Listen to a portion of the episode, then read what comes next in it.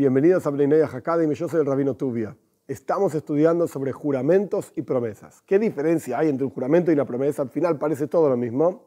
En la práctica, en forma concreta, para Bnei Noyach no hay absolutamente ninguna diferencia.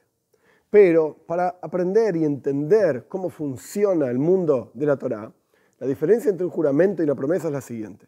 Un juramento recae sobre la persona. Yo juro hacer tal cosa. Yo juro que no hice tal cosa.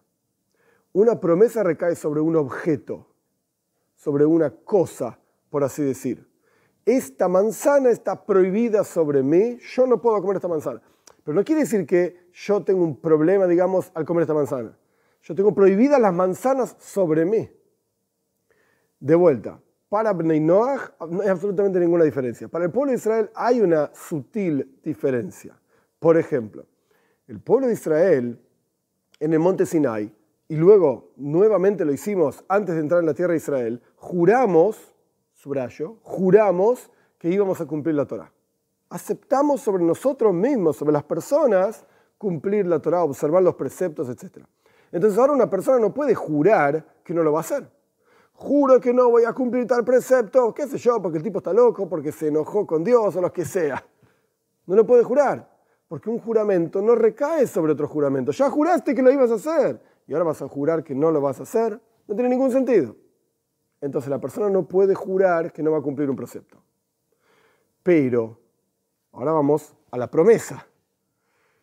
Si una persona promete y dice, tal objeto está prohibido para mí, o sea, yo no puedo obtener ningún tipo de beneficio de ese objeto, por ejemplo, la sukkah. La sukkah es una cabaña en la que la persona vive durante todos los días de la fiesta de Sukkot.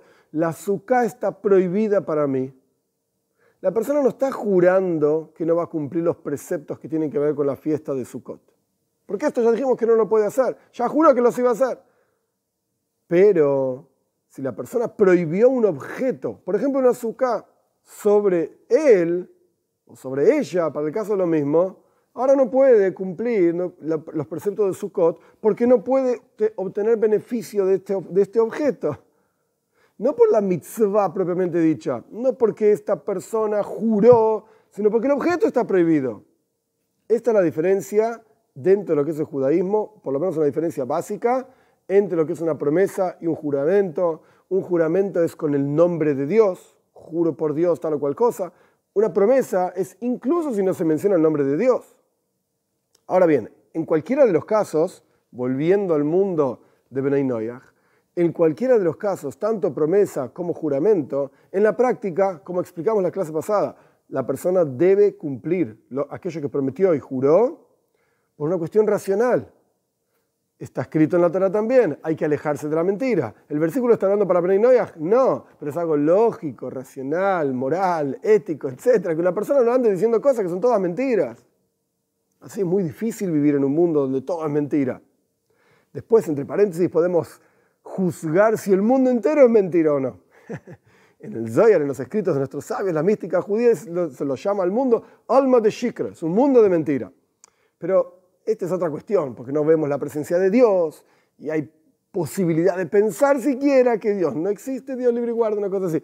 Pero esto es una cuestión más, más profunda, por así decirlo. Una persona, cerrando el paréntesis, la persona debe cumplir aquellas palabras que prometió. Idealmente, prometió o juró. Idealmente la persona no debería andar prometiendo ni jurando nada.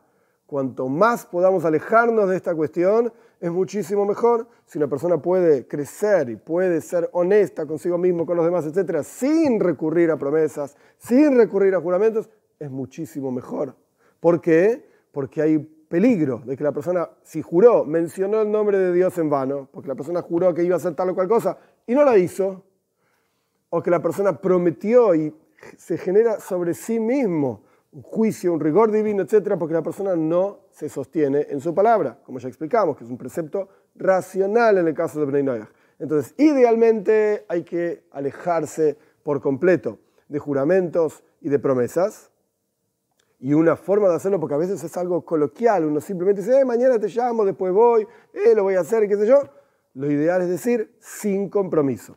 Esto no significa que una persona no es capaz de comprometerse a nada, porque entonces también es difícil vivir con una persona así. ¿Vas a ir o no vas a ir? ¿Vas a pagar las cuentas o no vas a pagar las cuentas? Ok, pero lo ideal es que la persona cuando se compromete de alguna forma a algo, diga, lo voy a hacer sin compromiso. Y esto genera un compromiso en la persona, pero por lo menos no tiene la gravedad de un juramento o una promesa.